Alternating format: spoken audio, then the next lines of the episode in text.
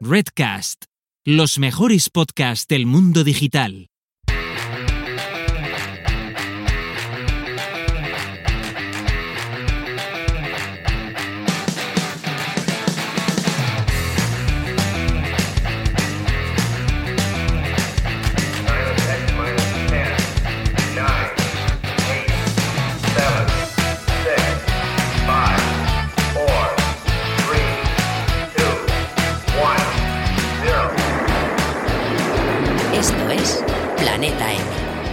Tertulia semanal de marketing digital. Hola, ¿qué tal? Bienvenidas y bienvenidos al episodio 144 de Planeta M, el último de esta temporada, por cierto. Hoy hablaremos de naming. Entenderemos qué es, por qué es importante y cómo podemos poner buenos nombres a nuestros proyectos. Para hablar de este tema tan apasionante, ya está listo el equipo de Planeta M de hoy. Hola a todos. Hola. Hola, buenas, ¿qué tal? Muy buenas. Hoy tenemos una tertulia A3 con dos invitados de lujo que además debutan en Planeta M. Tenemos por aquí a Baptista Pons. Bienvenido, Baptista. Hola, ¿qué tal? Muchas gracias, Paul. ¿Qué tal todo? Muy bien, eh, pasando un poquito de calor en la costa Ya. valenciana, pero bien, contentos. Genial. Baptista es diseñador digital estratégico y consultor de marca para startups y negocios digitales. Su página web es baptistapons.com y su perfil en Twitter es arroba baptistapons. Correcto, ¿no, Baptista? Correcto todo, sí. Muy bien. También tenemos por aquí a Jaume Pujol Cablón. Bueno, Jaume, Hola a todos, ¿cómo estáis? muy bien. ¿Y tú qué tal? Bien, ya hemos comentado que nervioso, ¿no? Para a punto de que llegue el segundo bebé y esto siempre implica cambios. Ay, ay, ay, ay. La que se te viene encima, llama. bueno, muy bien, muy bien. Pues que sea la hora corta, como decimos aquí en Cataluña, que sea la cosa rapidita y que todo vaya muy, muy fluido. Genial. Jaume es consultor de branding, especialista en naming, brand manager y podcaster en el podcast En Persona. Además, también tiene una membresía. Su web es jaumapujolcablon.com y su perfil en Twitter es arroba, a ver si lo digo bien, JPC8690. Correcto, ¿no, Jaume? Así es. Muy bien. Y finalmente, para acabar con las presentaciones, yo mismo, Paul Rodríguez, cofundador de Mumbler y Redcast. Mi página web es paulrodríguez.com y mi perfil en Twitter es arroba paulrodríguezriu. Antes de empezar, hablemos de nuestro patrocinador de la semana, que no es otro que Don Dominio. En Don Dominio tienes todo lo que necesitas para hacer realidad tus proyectos online. Dominios, hostings con la mejor calidad-precio, certificados SSL y cuentas de correo electrónico. Además, Don Dominio emite sus facturas desde España y esto resulta muy útil para los que somos autónomos y pymes.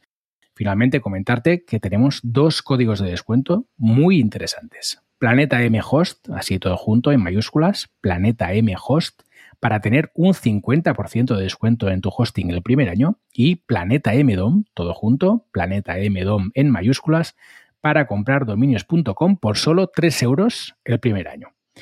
No lo pienses y pásate por Don Dominio. Una vez comentado el patrocinio de Don Dominio, decirte que nos puedes escuchar en cualquier plataforma de podcast y que además, muy importante, te puedes suscribir. También recordarte que puedes encontrar toda la información del podcast, nuestra newsletter y las notas extendidas de los episodios en nuestra web, planetampodcast.com. Además, somos parte de Redcast, así que también nos puedes encontrar en redcast.es. Finalmente, comentarte que nos puedes seguir en Twitter. Nuestro perfil es arroba planeta M7. Bueno, ahora sí. ¿Vamos al lío, chicos? Venga, Venga. Venga, va. A ver, si os parece, podemos empezar respondiendo la pregunta, ¿qué es el naming? Venga, ¿quién dispara primero? pues ¿Empiezo yo mismo? Eh, Venga, va. Jaume. Venga, yo por ejemplo.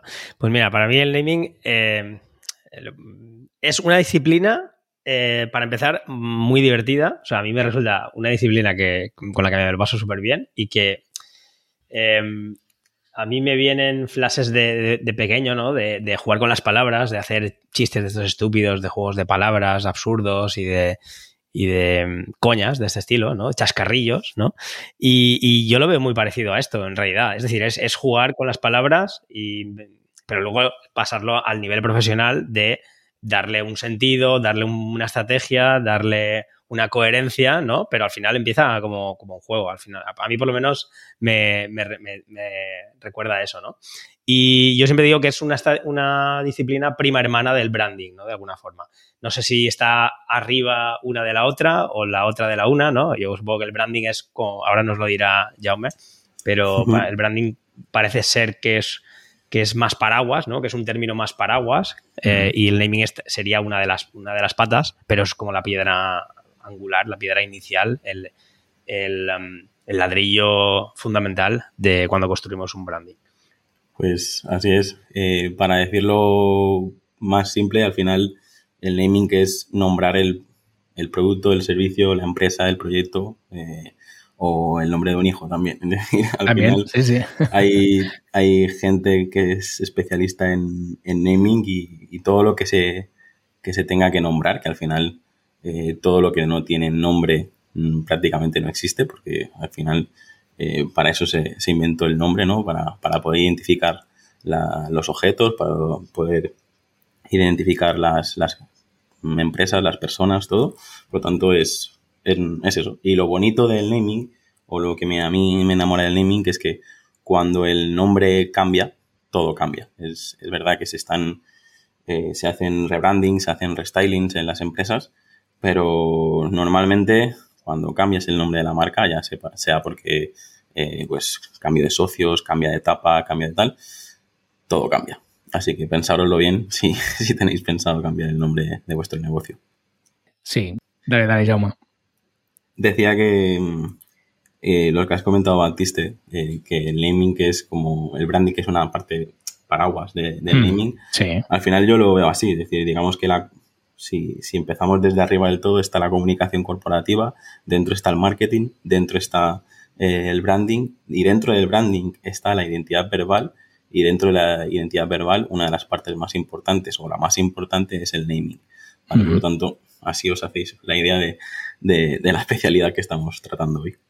Bien, Bien, pues si os parece ahora podríamos hablar un poco de qué tipos de nombre hay, ¿no? Y luego un poco del proceso que seguimos en un entorno profesional para llegar a un naming, ¿no? Venga, ¿por dónde empezamos? Pues los, más conocidos eh, es el, nombre descriptivo, eh, que es, pues al final, para que os hagáis una idea, pues Telefónica o Toys R Us, es decir, que directamente en, en la propia, en el propio nombre, pues ya ya incluye ¿no? la, lo que está buscando el, el, cliente. Luego están los toponímicos, es decir, que hacen referencia a algún, algún lugar o el origen de la compañía.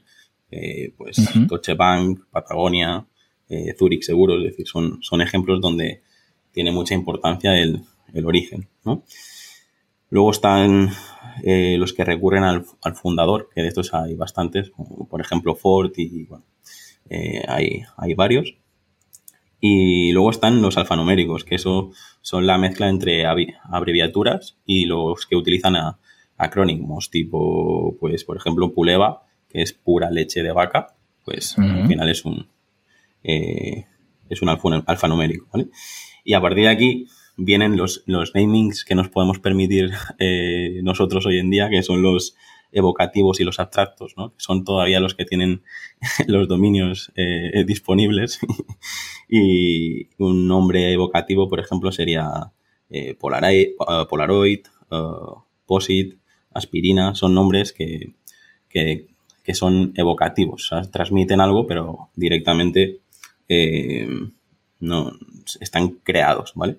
Y para terminar, en mi aportación, luego están los, los abstractos, que estos están, eh, para mí son, son los mejores, que es tipo Kodak, Lexus, Häagen-Dazs, eh, Jeep, que son, son nombres que, no significan nada, pero ya sea por, por fonética o sí, por el sonido y tal, eh, funcionan muy bien y, bueno, yo creo que los cuatro que he mencionado son conocidos mundialmente. Sí. Sí, Sí, yo quería em, comentar, lo, he explicado yo me súper bien. Y hay un, hay un subtipo de, em, nombre eh, del, tipo patronímico, que se llama, ¿no? De personas, que, es muy curioso porque lo más habitual, como ha dicho Jaume, es que el nombre de la empresa sea el nombre o el apellido del fundador, ¿no? Como Ford, por ejemplo, y Kellogg's y bueno, un montón más. Y hay un subtipo que es de personas, pero que pueden ser de personas eh, ficticias, ¿no? De personajes ficticios o mitológicos o personajes históricos. Por ejemplo, Tesla, el fundador de Tesla no, es Nikola Tesla, porque es el, famoso, eh, bueno, el, personaje histórico, el científico, y, también cabría dentro de este, de este subgrupo, ¿no? Eh, y es interesante porque dentro de la mitología de, varias civilizaciones hay, hay, mucho donde rascar, ¿no? y bueno, y en novelas y en, en historias, en un montón final, no tenéis que olvidar que cuando creamos un nombre tenemos dos opciones. O crearlo nosotros, es decir, inventarnos, eh, desde cero lo tenemos que inventar, o recurrir a, nombres existentes, como has dicho tú. Es decir, al final muchas marcas, Orange, Puma, eh, Mustang, eh, hay muchas marcas que, también son súper conocidas que, utilizan eso, que, utilizan las personas o, o, otras técnicas que, bueno, tengo por aquí eh, muchos ejemplos tipo Safari o no sé, que al final no hace falta a veces recurrir a inventar un concepto, pero sí que es verdad que hoy en día suele ser lo, más habitual porque, porque los conceptos que ya existen o que ya son descriptivos y tal, es, complicado eh, encontrar que se puedan eh, registrar. Claro, exactamente. Mm, sí, luego saldrá este tema por aquí seguro porque es uno de los grandes retos, ¿no? Al final, tema de dominios, redes y demás, perfiles en todas partes, que todo está pillado porque históricamente también ha habido mucha gente que ha invertido, es decir, que ha comprado dominios para invertir. Cosa mm. que Don Dominio están felices, pero los demás que buscamos dominios, no hay forma de encontrar dominios disponibles de palabras existentes, ¿no? Y al final tenemos que recurrir a temas más abstractos para conseguir que haya algo, ¿no? A mí me ha pasado hace poco que estuve, no sé si esto puede ser verdad, pero puede ser que cuando buscas un eh, nombre o un dominio eh, que te interesa y no lo compras en el momento, al cabo de un tiempo, es que me, acaba de pasar hace poco, además de verdad, eh, he vuelto a entrar a mirar un dominio que me interesaba para un proyecto y está registrado de mayo de este año y me parece que a lo mejor lo miré lo miré en febrero o en marzo o en abril, no recuerdo, y, estaba libre. Eh, y me ha tocado las narices mucho. Entonces es un, es un peligro. Eh, claro, estamos entre ahí y, no acabar siendo un acumulador de dominios, que hay mucha gente así, ¿no? De, de se me ocurre una idea, me lo compro. Se me ocurre una idea, me lo compro. Eso soy yo. Este también soy yo. Yo me intento contener porque si no, luego me, me, me, crea un poco de ansiedad, ¿no? De, tener, de verlos ahí y ver los cargos, eh, pero sí que entiendo esa práctica. Sí, no, yo en este caso, cuando detecto algún dominio que me puede interesar, aunque sea poco, siempre tiendo a comprarlo y tenerlo un año. Entonces, si realmente durante ese año no lo uso, hmm. sí que lo dejo. Es decir, hmm. hago el esfuerzo de al año revisar si realmente le he dado uso al tema o no. Y si veo que no, pues lo libero, ¿no? Por, por un tema económico, pero también por un tema de que yo he sufrido el no encontrar dominios. Y también me sabe mal tener dominios ocupados que no esté usando. ¿no? Hmm. Voy a, voy a contar yo desde, desde 2014, eh, idea que se me ocurre, idea que entro en Don Dominio y, me, y, compro el dominio. De hecho, lo conté hace poquito en, porque entrevisté al, al CEO de Don Dominio en, en mi podcast y, y, te digo, tengo un montón de dominios acumulados por eso. Pero os diré más, es decir, una de mis empresas principales ahora, Digitalen, a mí me llegaron a ofrecer por digitalen.es unos mil euros y, y, eso era 2016 o así. Dije, no, no lo quiero vender porque, porque no sé qué va a ser. No sé si será un podcast, no sé si será un proyecto eh, secundario, pero mira, al final eh, el haberme lo quedado y ahora pues es una marca registrada y, la verdad que me está dando bastante alegría. Sí, sí, sí, sí. Yo, yo, sí que os recomiendo, eh, idea que tengáis, la registráis porque si al final un dominio es un activo. O sea, aunque no lo uses para ti, si realmente es un buen nombre, luego lo puedes uh, vender, aunque sea por 50 euros, pero ya le estás, ya le estás duplicando el, valor por lo que pagaste, ¿no? Es decir, ya, le estás sacando eh, algo de, dinero. Sí, sí, eh, esto es parte del problema, ¿no? También porque al final están muchos dominios ocupados o vendidos que no están realmente con un proyecto detrás. Y tú te encuentras muchas veces buscando nombres que encuentras un dominio y dices, ostras, este dominio sería ideal, ves que allí no hay ningún proyecto montado, simplemente es una inversión. Y claro, es un poco jodido, pero bueno, es lo que hay, así que hay que adaptarse como en todo en esta vida. Es el juego. y ya está. Bien, pues si os parece podemos entrar ahora en cuáles serían un poco los pasos, muy resumidamente. Ya sabemos que esto es un podcast, no tenemos aquí cuatro horas para hacer una masterclass, pero sí que sería interesante ver un poco cuáles podrían ser más o menos a grandes rasgos estos pasos a seguir para conseguir poner un nombre a nuestro, a nuestro proyecto. Arrancas tú ahora, Baptista, si te parece. Vale, sí, perfecto. Eh, yo lo voy a resumir un poco porque seguramente yo me lo tenga más trabajado, ¿no? Porque se dedica realmente a, vender namings como tal. En mi caso, el naming lo, incluyo a lo mejor dos o tres veces al año, mis proyectos de branding, porque lo, que, lo que yo ofrezco es más, está más relacionado con el diseño y, y muy pocas veces, eh, menos veces que las que puede hacer Jaume seguramente, eh, me enfrento a todo el proceso. Pero bueno, como me gusta informarme siempre y, bueno, he, dado cursos, masterclasses, pues lo cuento resumidamente. Luego Jaume puntualizará mejor, ¿vale? Genial. El, proceso de naming comienza con el, como todo buen proceso creativo, con un briefing, ¿vale? Eh, no voy a entrar en lo que es un briefing, ¿vale? Porque a lo mejor daría para otro podcast. Sí. De, ese, de ese briefing se destila eh, una estrategia de la estrategia se destila, o sea, es un proceso de destilación al final, eh, muy resumido, muy resumidamente. Se destila un concepto, ¿vale? Y ese concepto se, eh, por lo menos bajo lo que yo conozco, se, eh, digamos, se parte en el qué queremos contar, que son los, caminos creativos, ¿vale? Que pueden, pueden ser varios, y el cómo lo queremos contar, es decir, qué tipo de nombre es, que lo acabamos de, hablar ahora, en qué idioma, qué tipo de fonética, cómo suena, qué, cuál es la estructura, y cuál es el, e, es el tono, ¿no? Em, esa es la, digamos, la conceptualización. Lo que acabo de contar es la conceptualización, que es la fase 1. Eh, y después tenemos la fase, la segunda fase es la creación, que ya cuando tienes claro ese terreno de juego, eh, pues eh, entramos ya en lo divertido, ¿no? Como decía antes, que es la fase del brainstorming, la, creación en bruto, en, en, lote, a lo bestia, como si estuviéramos locos, que el brainstorming pues lo puedes hacer individual, con herramientas o con otras personas, que es, la, es el camino más, en mi experiencia es, más, es el más divertido, sobre todo más divertida, claro de tu equipo, que tengas confianza, que no hay, no hay cortapisas, no se juzga, ¿no? Un proceso de brainstorming que es, vamos, es, es, genial, es un reto intelectual súper interesante. Y luego de, esa, de, esa, de ese pack en bruto, que yo siempre digo que pueden ser 50 o pueden ser 100, ¿no? Eh, o más, algunos más algunos menos, se le aplican unos filtros y llegas a unos 20, 30 o un poco más, un poco menos favoritos, ¿no? De esos favoritos le aplicas otros filtros eh, cada vez más exigentes, ¿no? En este caso lingüísticos y, jurídicos, para ver si están disponibles o, cómo de disponibles eh, están en diferentes sitios, en la oficina de marcas, en dominios, etcétera, para lo que tú vayas a necesitar. Eh, y luego tienes unos, unos finalistas y eh, acabas con una selección fina del finalista, ¿no? De alguna forma. Y esa es, la, es esto, esto último es la fase de, validación, que es la tercera, la tercera fase. O sea, son, a grandes rasgos, ya te digo, son tres fases, conceptualización, creación y validación y, decisión final. Pues parece, que, parece que has leído mis apuntes, porque al final creo que tenemos una metodología. Me los he copiado.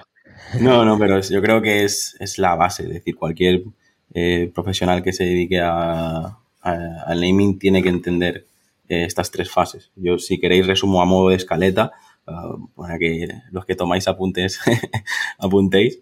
Pero como ha dicho, es punto uno, conceptualización. Aquí es muy importante eh, todo el, briefing, es decir, preguntarnos eh, la parte de, valores, ¿no? En, qué, en, qué, creemos, la parte de misión, dónde queremos llegar, la parte de, de, misión, por qué existimos, tal que esto es eh, un buen briefing. Eh, yo, el briefing que nosotros utilizamos lo tengo aquí delante y, tiene más de ocho puntos, pero si eres capaz de, hacer esto con el, con el, cliente o contigo mismo cuando elaboras un proyecto, pues recoges tanta información que es, es, es, difícil luego hacerlo mal, ¿no? Porque eh, si no se hace un, buen briefing, eh, luego la, estrategia va mal y todo va mal. Por lo tanto, eh, es importante que, le deis bastante importancia a esta fase inicial. Y luego en la parte estratégica, pues ya tenéis que, definir muy bien el, concepto, la personalidad, lo que queréis transmitir, a quién queréis dirigir, idioma, fonética. Y, y en la fase de creación, pues eso, tienes que elegir muy bien la técnica creativa que quieres usar, que es lo que estábamos hablando antes. Es decir, si quieres eh, eh, buscar pues la, parte más de, simbolismos, eh, pues hacer referencia a animales o a metáforas o, ir a la más de la parte de alteraciones. Hay ejemplo, pues el mismo YouTube o Dunkin' Donuts, al final alterando uh, uh, algo en, el, en el nombre crea unas rimas y, el nombre funciona, ¿vale? Bueno, para no enrollarme, eh, se podían hacer mil cosas y para la fase 3 de validación que decía Bartiste, yo lo voy a diferenciar en dos, ¿vale? Que es súper importante que os rodeéis de, profesionales. Y para todos los posibles clientes que, alguna vez decís, ostras, voy a contratar un naming, eh, el profesional del naming es el creativo que hace el nombre. Pero luego, en la fase de, validación, eh, interfieren dos, dos figuras más, que es el control lingüístico y cultural y el, y el control jurídico, ¿no? Y la validación jurídica. Porque al final, cualquier nombre que no se pueda registrar no es un nombre, ¿vale? Pero esa parte no depende 100% del profesional del naming, porque siempre, uh, al menos en nuestro caso, al principio lo intentábamos hacer internamente, pero mm, ahora que nos piden registrar marcas europeas o incluso en Latinoamérica, eh, te tienes que rodear de un profesional que simplemente se dedica a a registrar marcas en, mercados concretos. Y de la parte de fonética, pues eh, todos los que seguís Master of Naming o páginas así que ponen nombres, nombres raros de desafortunados. Desafortunados, pues es, importante, pues, que si no quieres que a tu cliente, pues, eh, le caiga una buena, porque, no sé, hay, hay, casos de todo tipo, ¿no? Pues, pero al final, pues eso, te, un nombre que va dirigido a un público ruso y no has hecho la validación lingüística, pues a lo mejor pones un nombre que puedes arruinar el proyecto nada más nacer, ¿vale? Por lo tanto, es, es importante y, sobre todo para estas, estos, este perfil de estudiante o este perfil de diseñador que le gusta el naming y quiere profesionalizarse, yo os diría que tengáis en cuenta de que vuestra, vuestra misión o vuestro objetivo cuando creáis un nombre eh, es la parte creativa, esa fase de, de concepto, esa fase de, estrategia, esa fase de creación, pero en la validación, si no os queréis frustrar, os, tenéis que dejar ayudar. Tenéis que... Que, lo haga otro. Eh, lo tenéis que supervisar vosotros porque al final vosotros la, mano, eh, la, mano del cliente la tenéis cogida vosotros, es decir, vosotros tenéis la confianza del cliente, pero sí que es verdad que, que, esta, es que se tienen que tener en cuenta tantas cosas que aunque seáis muy buenos haciendo namings, siempre habrá un buen abogado especialista que, te va a explicar cosas que, no teníais en cuenta. Y esto que estoy diciendo ahora le pasa incluso a las grandes marcas. Es decir, está el caso, por ejemplo, de, Danone con el yogur griego, que hizo una campaña brutal para anunciar el, yogur griego de Danone y al final yogur griego es un estándar que no se puede registrar. ¿Vale? Y luego, después de dos o tres años que todo el mundo conocía el yogur eh, griego de Danone, muchas marcas blancas pusieron yogur griego y, Danone no podía hacer nada. Eh, ¿Qué hizo Danone? Pues tuvo que crear un nombre nuevo que sonase a griego, pero y al final es Oikos yogur griego, pero ya la marca es Oikos, ¿vale? El, yogur griego no es un nombre, sino es un tagline o es un, acompañamiento dentro de, de, la identidad verbal. Y me paro porque si no, muy interesante esto que estés comentando, porque al final lo decía Batiste antes. La fase creativa es la divertida, ¿no? Es la que es chula, hacer un brainstorming, disfrutar, buscar un nombre, ver a ver qué opciones tenemos, ¿no? Qué podemos buscar, qué referencias podemos hacer. Pero claro, esta segunda parte que comentas tú, la parte final, también es muy importante, porque al final mm, le pones un nombre a un producto que va dirigido a un determinado mercado que tú no conoces, o incluso en una lengua que tú no, no dominas, y resulta que aquella palabra que para ti no suena nada raro, en una zona de Rusia, pues resulta que aquello significa, yo qué sé. Es un insulto. Es un insulto. Y claro, esto es, no lo puedes saber, ¿no? Tienes que rodearte de profesionales que sepan o que hablen el idioma o que tengan el conocimiento cultural de aquella zona concreta donde va a ir la marca. O hmm. sea que tampoco es sencillo. Es que por eso decía que es muy importante el briefing y conocer bien a quién te quieres dirigir, porque luego hay vehículos que se llaman la puta, moco, eh, pajero, o sea, es decir, hay hay todo tipo de, casos que vienen de, que vienen de Asia, porque claro, para ellos eh, la puta es es un, no sé si es un personaje o una isla de, es de, al final tiene un significado totalmente diferente para ellos. Por lo tanto, incluso es un significado positivo para ellos. Por eso es importante que tengáis, mm, le deis sobre todo, yo te diría, si, si estamos hablando de estas tres fases, para mí las dos fases más importantes es la fase inicial de conceptualización y la fase final de validación. La fase de creación, yo desde mi punto de vista, es la que, la que cualquiera puede hacer. De hecho, nosotros, eh, si me permites, Paul, yo me he encontrado con cuatro situaciones. Me encuentro con cuatro situaciones. La primera es que el cliente es el que pone, es el que quiere poner el nombre. De hecho, a mí me han venido a veces incluso con, eh, mira, pues queríamos crear un nombre de un restaurante y este es el grupo de WhatsApp donde más de 30 personas que han metido al cocinero, al camarero, a todos. han votado, ¿no? Han votado nombres y dice, de todos estos nombres, mm, queremos que vosotros nos digáis cuál es el mejor y, por lo tanto, eh, estaría esta parte de, primero, el cliente es el, es, el que pone el nombre. Eh, luego está la, opción que nos encontramos hoy en día, que eh, el nombre lo pone el mismo Internet, ya sea en votaciones en comunidades o, o incluso en, en, páginas web. Hay páginas web, de la, misma manera que en el mundo en el, diseño, nos encontramos páginas web que por 5 euros te hacen un, un logotipo. En, también hay que te hacen namings, pero te ponen letras, letras al azar hasta... Pero bueno. Y luego la tercera opción sería eh, que una agencia de publicidad o una agencia de comunicación te hace el nombre. Y lo que suele pasar es eso, que a lo mejor la fase de creación la hacen bien, porque al final es que es lo que decía, un mismo cliente cualquiera, mi hijo de mi hijo de tres años le pone nombre a sus peluches, le pone nombre a, las mascotas y, lo hace bien, porque al final nombrar lo puede hacer cualquiera desde que hablamos, ¿no?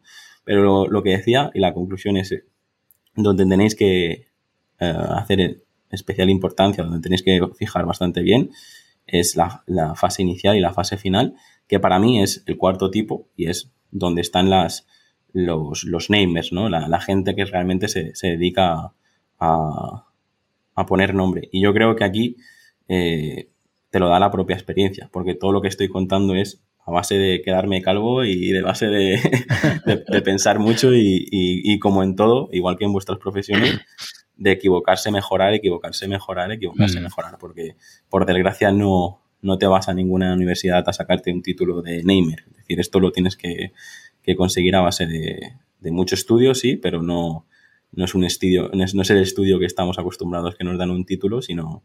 Y de prueba de error también, de experiencia. Yo te quería hacer una pregunta, Jaume, si, si me lo permites. ¿Alguna vez te has negado o, te has negado o te has supuesto un problema grande de cuando te viene el cliente este que has comentado, un cliente de ese estilo, que te viene con un nombre y tú consideras que no es adecuado por lo que sea? Pero que en cambio te podría dar trabajo por otras vías o te podría dar encargos por otras vías. Te has dicho, te, has dicho, no, me, planto, es decir, o, pasas por lo que yo digo, o pasamos por un proceso de naming o no continuamos hablando. Por curiosidad, te lo pregunto, ¿eh? Yo he, rechazado, estoy en un momento que estoy rechazando bastantes proyectos, pero no solo en ese caso, es decir, si eh, estamos en un momento que si el cliente no, no sabe hacer toda la metodología a nivel digital, por ejemplo. O sea, nosotros hmm. durante, durante estos, estos últimos años eh, a veces hemos tenido incluso clientes que, que, les viene justo responder un mail, ¿no? Pues ahora sí que es verdad que estoy siendo muy, estricto, muy estricto y es el cliente que no reúne todos estos eh, requisitos no, ya no es un cliente ya no es nuestro público objetivo. tiene que tener un mínimo de, alfabetización digital, mínimo de, marketing, mínimo de comunicación, cuando, ¿no? Cuando hicimos eso, sí que todo lo que estás comentando ya se desaparece, ¿no? Porque ya, ya. ya nos llegan clientes que directamente ya confían, más que confiar en nosotros, valoran, valoran el trabajo que estamos haciendo, ya sea la parte visual o la parte verbal. Y, y algo que sí que te, que todas las personas que, nos escuchan que se quieran dedicar a, crear nombres de marca con clientes, tenéis que tener en cuenta de que de esta fase de creación que hemos hablado con, con Baptiste, que, decía la creación en, en bruto tal, pues siempre se genera una shortlist donde tú pues puedes presentarle al cliente definitivamente pues tres nombres, cinco nombres, diez nombres, depende de lo que hayan contratado os puedo asegurar que nunca van a elegir el nombre que más gusta a la agencia o al estudio. Y tenéis que estar preparado para eso, ¿vale? Eso sí que me ha pasado a Es decir, Desapego. Eh, pero eso, eso es fundamental, pero no solamente para el naming, sino para emprender y para la vida. Eh, porque es el desapego. O sea, si te desapegas de tal. Con el nombre empieza todo. Con el nombre, si, si la cagas ya poniendo el nombre, yo lo que hago es, si tengo alguna duda, ya directamente no lo pongo en la presentación. Porque como lo pongas en la presentación... Va a ser aquel que O sea, es que de hecho hay, alguna presentación que ha sido exagerada de decir como que ah, si tienes tres propuestas, de uno hablar súper, súper, súper bien y los otros intentar pasar un poco por encima y tal, porque dices que es que este, este, me, este nombre me tiene enamorado. Casi, casi le haces así al cliente con la cabeza en plan. es este.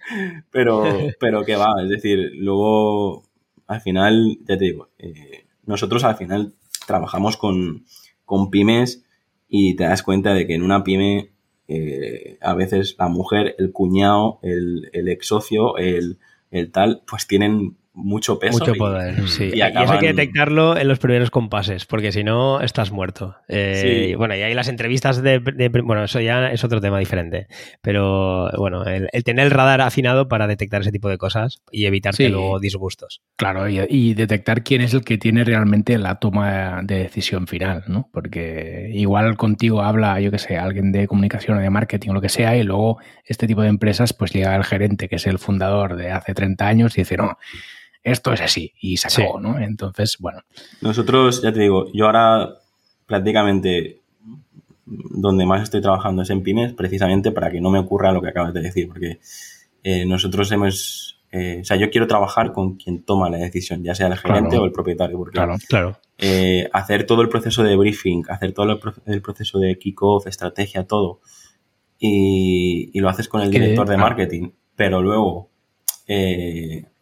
a la fase final se sienta delante una persona que no ha estado parte del proceso, no, no, ha, no ha validado el briefing tal, eh, te puede, puede ser un desastre. A nosotros nos ha pasado alguna vez pues, trabajar con la típica multinacional que, que tiene pues la sede en Mallorca, la sede en Madrid y luego Londres y luego llega, en, este caso era una eh, que tiene, pues tiene cuatro sedes, Mallorca, eh, Madrid, luego está la, la, parte de Londres y luego ya se van hacia Holanda, ¿vale?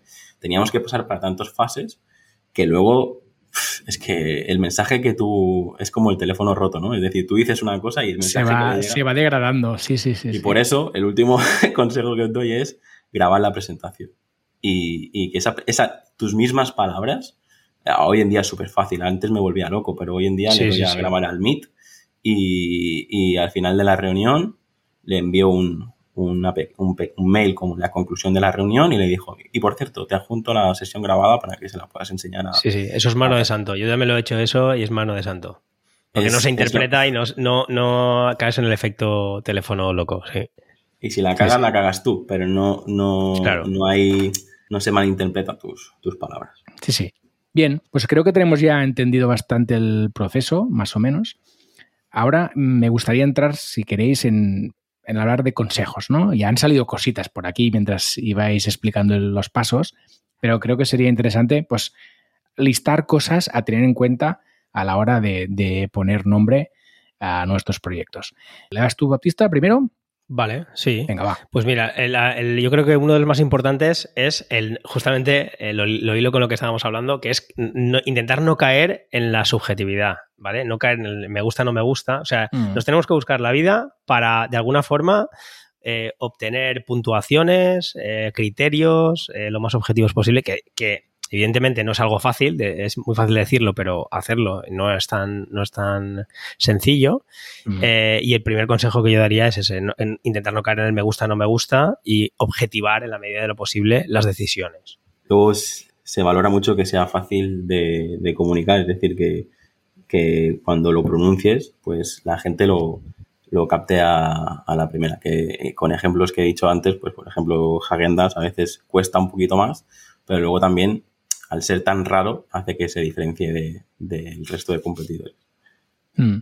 Aquí también hay el tema de, algunas letras que tienen el mismo sonido, ¿no? Por ejemplo, la C, la Q, la K, ¿no? Al final hmm. son letras que suenan igual cuando pronuncias y luego tú tienes la duda cuando escuches el nombre de la marca o del proyecto no, ¿esto cómo se escribe, no? O, lo buscas en, en, Google claro. y no sabes qué poner, si una Q, una K, una C, ¿no? Exacto, sí, sí, sí. Ahora, bueno, ahora cada vez es más fácil porque Google te sugiere, ¿quisiste, querías decir esto, no sé qué, pero claro, como la transmisión de las marcas en muchos casos hoy en día, pues eh, se hace a través de audio, a través de vídeo, ¿no? En los podcasts, eso Paul sabe mucho. Eh, claro, cuanto más parecido sea la pronunciación a la grafía y la grafía a la pronunciación, o sea, es, un, es, un doble, es una doble dirección, pues más fácil será que, dure y que la gente se quede con ellos. Más, memorable será y más mm. reproducible en todos los medios. Sí, sí, yo, yo, a eso siempre le llamo la prueba del teléfono, ¿no? De si mm. tú llamas a un amigo y le dices el nombre por teléfono, lo va a pillar a la primera o te va a preguntar, ¿esto qué es? ¿Con V o con B? ¿O es con C o con K? Y si, si hay una segunda pregunta, ya es que, bueno, ya generas dudas ahí, ¿no? Sí, sí. Sobre todo para marcas nuevas. Luego, para marcas eh, más eh, con, más historia, eh, importa menos. Es decir, cuanto más difícil sea esa reproducción, ¿no? esa, transcripción, más tienes que invertir en comunicación, en comunicarlo, en que aparezca tu marca en los sitios, en, banners, en anuncios, en comunicación en general, ¿no?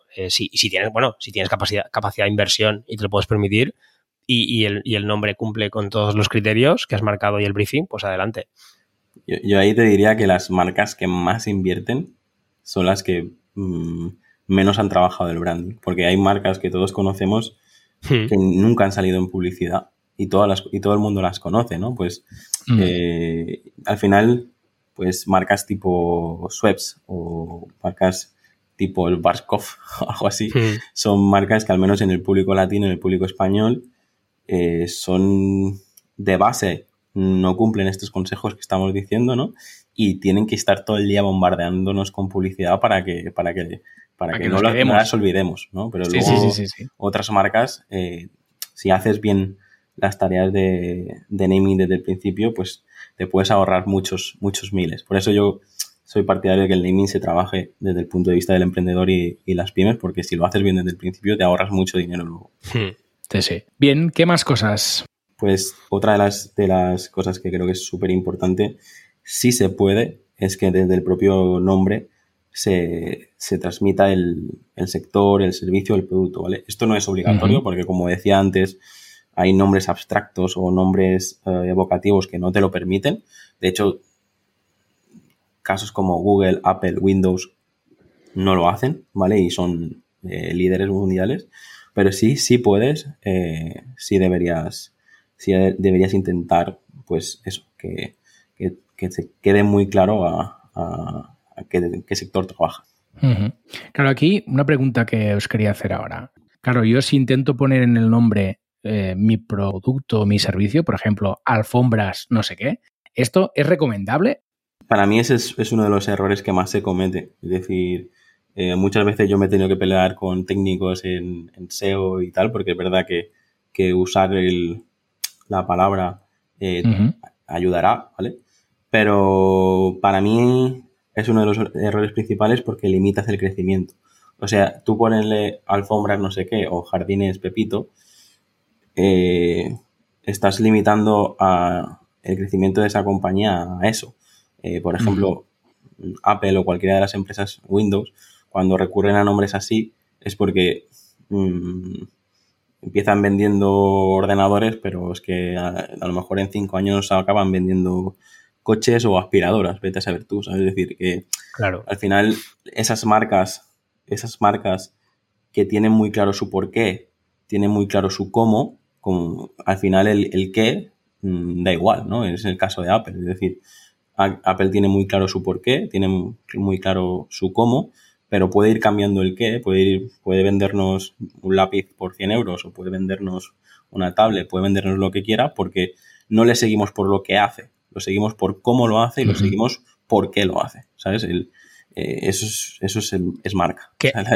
exacto, eso es lo que son las buenas marcas, que, buscan más el por qué que realmente el, el que. Sí que es un temazo el tema de, poner el, descriptivo, ¿no? Porque a nivel de SEO eh, y bueno, temas de SEO local también, eh, si pones, o sea, puedes, hay un, hay un vacío legal, entre comillas, ahí, ¿no? De cómo de ético o no ético es poner la palabra clave en, tu, en el nombre de tu marca, ¿no?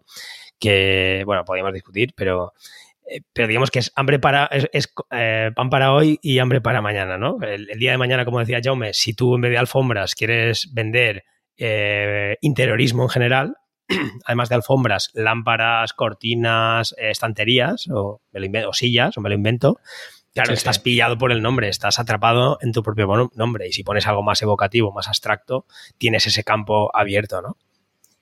Yo creo que aquí se trata de, entender muy bien la identidad verbal y, hay veces que tu marca registrada pues puede ser una, pero el dominio que utilizas eh, a lo mejor es tu eslogan o tu, eh, un elemento descriptivo, ¿no?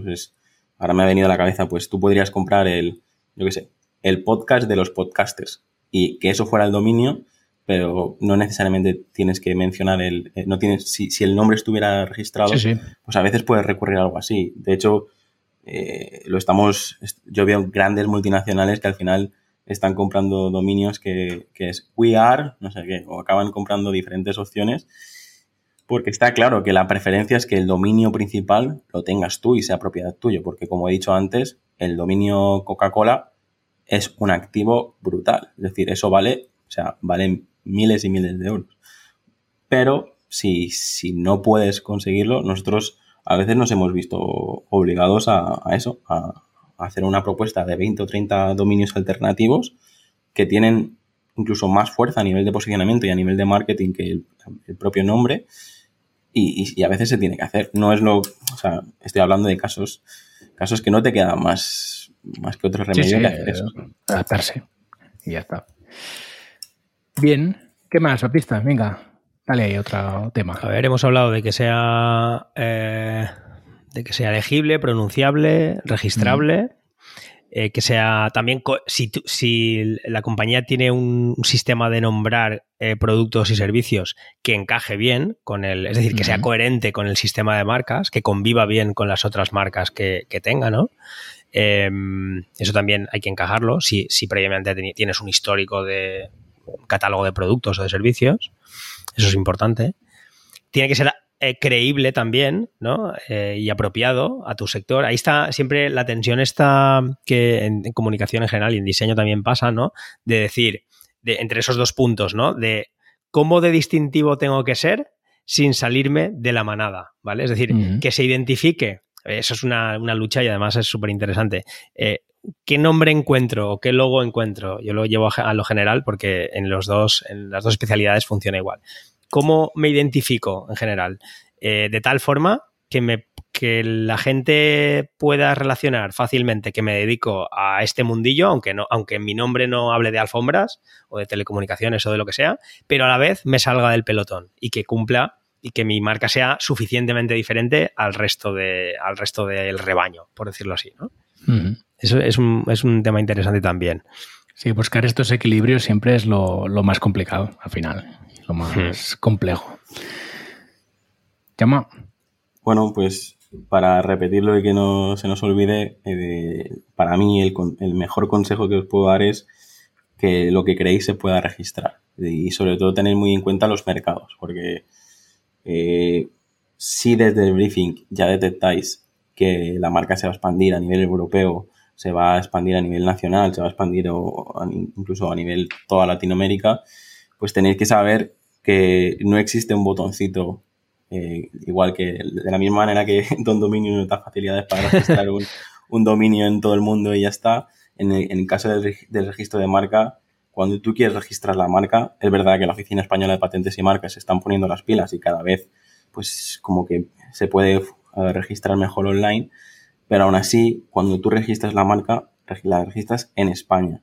Si tú la quieres registrar en, toda Europa, lo máximo que puedes hacer es registrar la marca en, la Unión Europea. Pero a nivel mundial hay algún cliente que te dice, no, yo quiero que me registres la marca en todo el mundo. En todo el mundo en un clic es imposible. Tú tienes que ir país a, país a país o de agrupación en agrupación. Pues hay una serie, una serie de países de Latinoamérica que, sí que se pueden registrar todos a, vez, a todos a la vez, pero no todos. Y, eso es lo que os diría, que tengáis en cuenta que, se pueda registrar en los mercados que crees que los próximos 10 años va, va a ser importante para la compañía. Yo aquí siempre tengo una duda, que es decir, bueno, Yo empiezo en el mercado de España, por ejemplo, pero la, realidad es que no tengo ni idea de dónde voy a ir a parar. ¿En qué momento registras cosas? ¿no? Eh, ¿Cuál es el momento de registrar una marca en un determinado país? Cuando mm, decides que vas a entrar en ese país, antes para que no te lo quiten o cómo funciona esto? Es, siempre la eterna duda aquí, ¿no? Yo soy fiel a, la misión que me transmite el empresario, es decir, o, incluso si trabajamos para nosotros mismos en este caso, que supongo que será la gran mayoría que nos escuche, pues pensar realmente eh, el por qué estáis haciendo lo que estáis haciendo, qué es lo que queréis eh, conseguir y, si tú te preguntas, vale, ¿por qué existe esta marca? ¿Hasta dónde quiero que llegue? Pues, pues seguramente te, te responderá si es, si es nacional, si es local, si es, si es europeo, no sé, es decir, eh, lo bueno que tienes es que una marca es, es, un ente vivo, es decir, evoluciona constantemente y yo siempre digo que es, pues, es como un crío, ¿no? Pues nace, crece, incluso se puede llegar a reproducir y, luego finalmente eh, muere, ¿no? Pues eh, yo creo que en, el, en, en la gran mayoría de, de, de, personas que nos escuchéis, que, estáis buscando eh, cómo crear vosotros vuestro propio, vuestro propio proyecto, sería muy honesto y decir, vale, ¿me sirve un punto es y me sirve registrar la marca en OPM? Pues, pues sí. Yo, por ejemplo, la, la gran mayoría de, de empresas y, y, proyectos que tengo son en punto es y, y, es a nivel nacional. No, porque no, mi intención no es eh, llegar a, todo el mercado europeo. Pero si, por ejemplo, tuviera un e-commerce y, sé que el mercado europeo es, muy importante, o no, o no solo el mercado europeo en general, sino simplemente Portugal, pues sí que ya miraría el punto PT o tal para, para, para asegurarme de que pues al, menos, al, menos la, siguiente expansión la tengo cubierta, ¿sabes? Bien. ¿Qué más cosas? Pues a lo mejor otro criterio podría ser que no hemos hablado que cuanto más corto, más, mejor que largo probablemente, el, nombre, que igual es algo evidente, pero no está de más mencionarlo.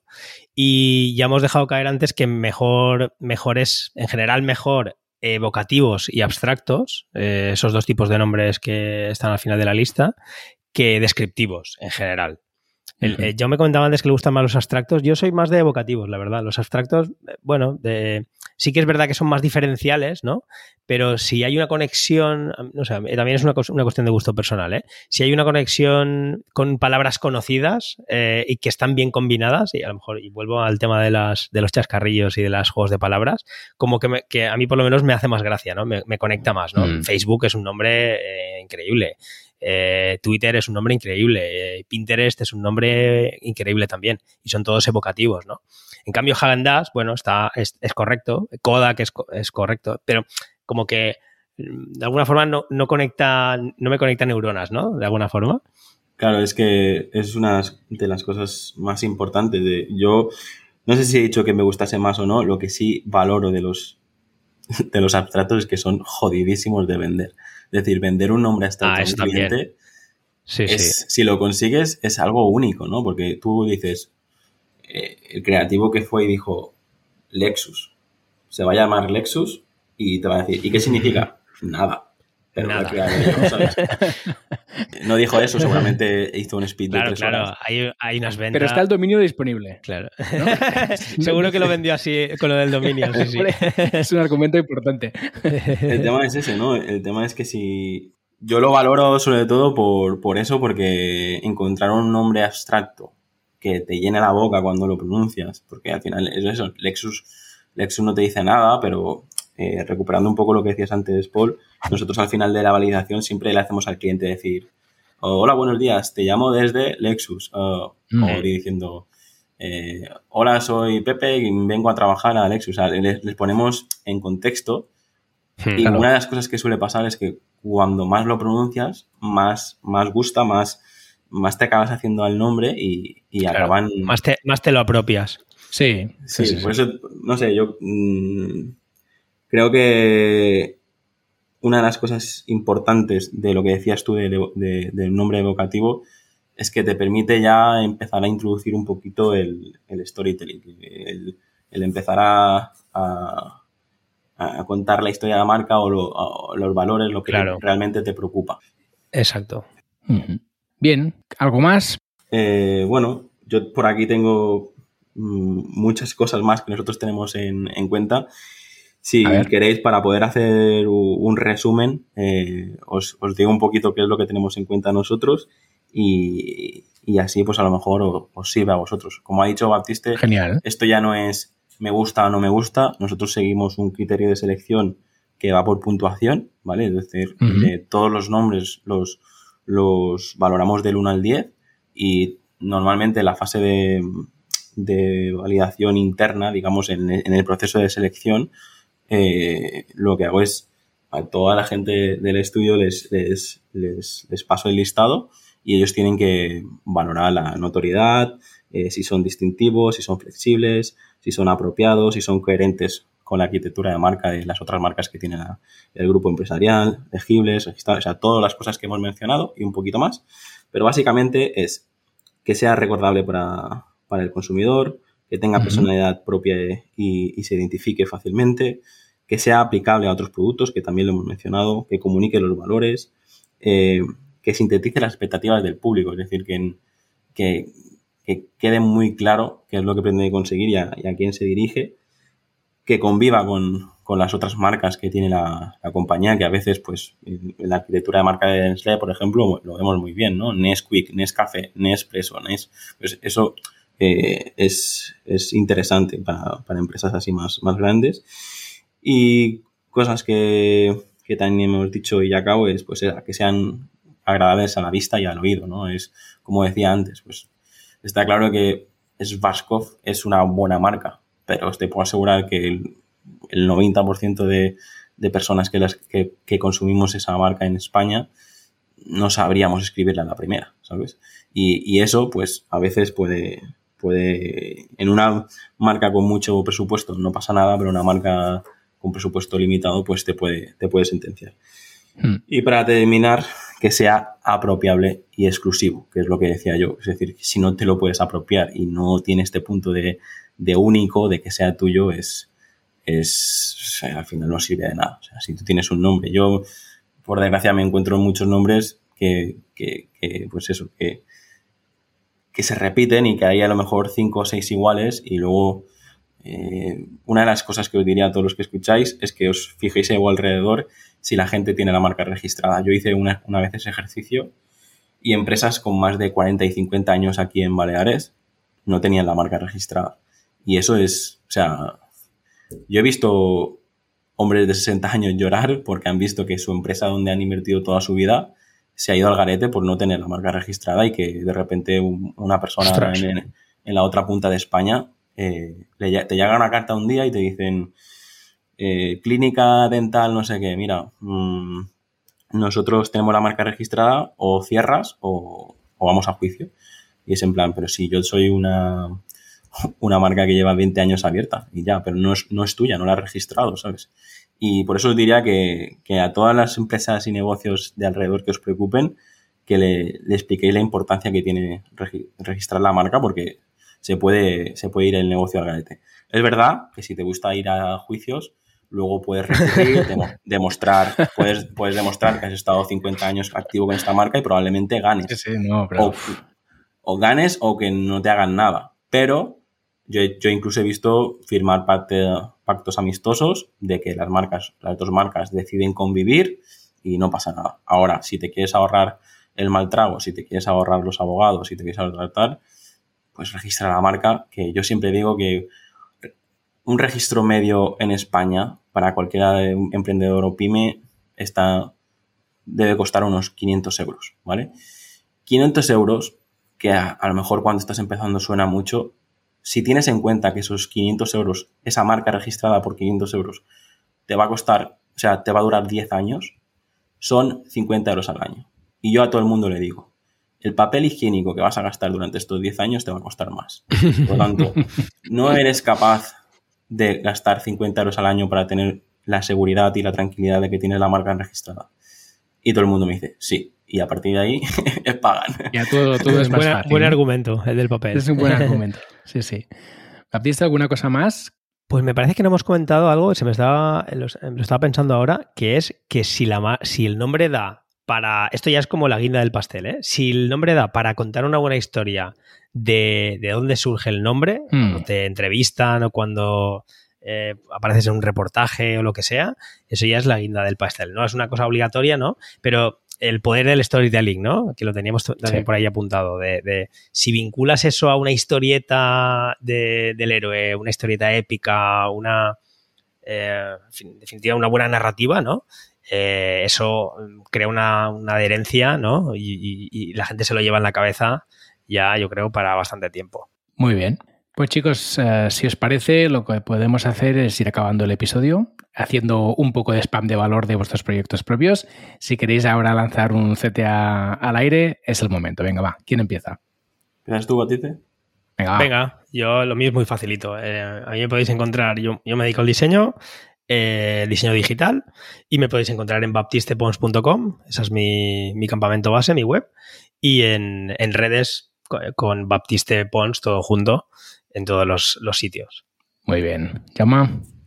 Y en mi caso, hoy os quiero contar que en 2022 quiero lanzar ya oficialmente la, la membresía. Ahora estoy en periodo de early adopters y gente, eh, gente así más, más conocida, más de mi entorno, pero me gustaría que le echaseis un vistazo y cualquier comentario, ya sea positivo o negativo, eh, me ayudaría porque precisamente es lo que busco, ¿no? Que los próximos seis meses me sirvan para, para llegar a, a dejarla al nivel donde, donde quiero, ¿vale? La membresía al final es, es más una mentoría donde yo explico todo lo que sé sobre branding y todo lo que sé sobre emprendimiento. Y bueno, ahora ya hay unas 30 personas apuntadas y hacemos mentorías grupales y la verdad que es, es muy satisfactorio. Y luego que quería eh, hacer un, una llamada de acción, un, un CTA, porque eh, estoy a punto de terminar eh, mi libro, un libro precisamente sobre naming.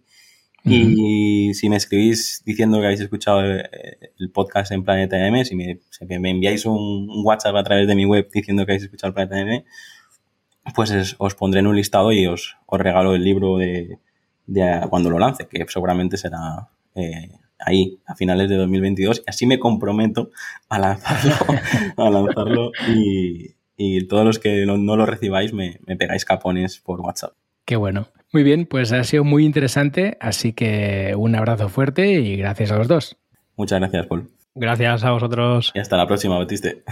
Hasta luego, nos vemos. Un abrazo. Y gracias a ti también por escucharnos. Recuerda que puedes suscribirte al podcast en cualquier plataforma de podcast y recomendarlo a todo el mundo. También nos puedes dejar una bonita reseña de 5 estrellas en Apple Podcast, que nunca está de más, y pasarte por Don Dominio a comprar dominios hostings y certificados SSL. Volvemos en septiembre con muchas novedades y muchas ganas de seguir hablando de marketing digital. Saludos.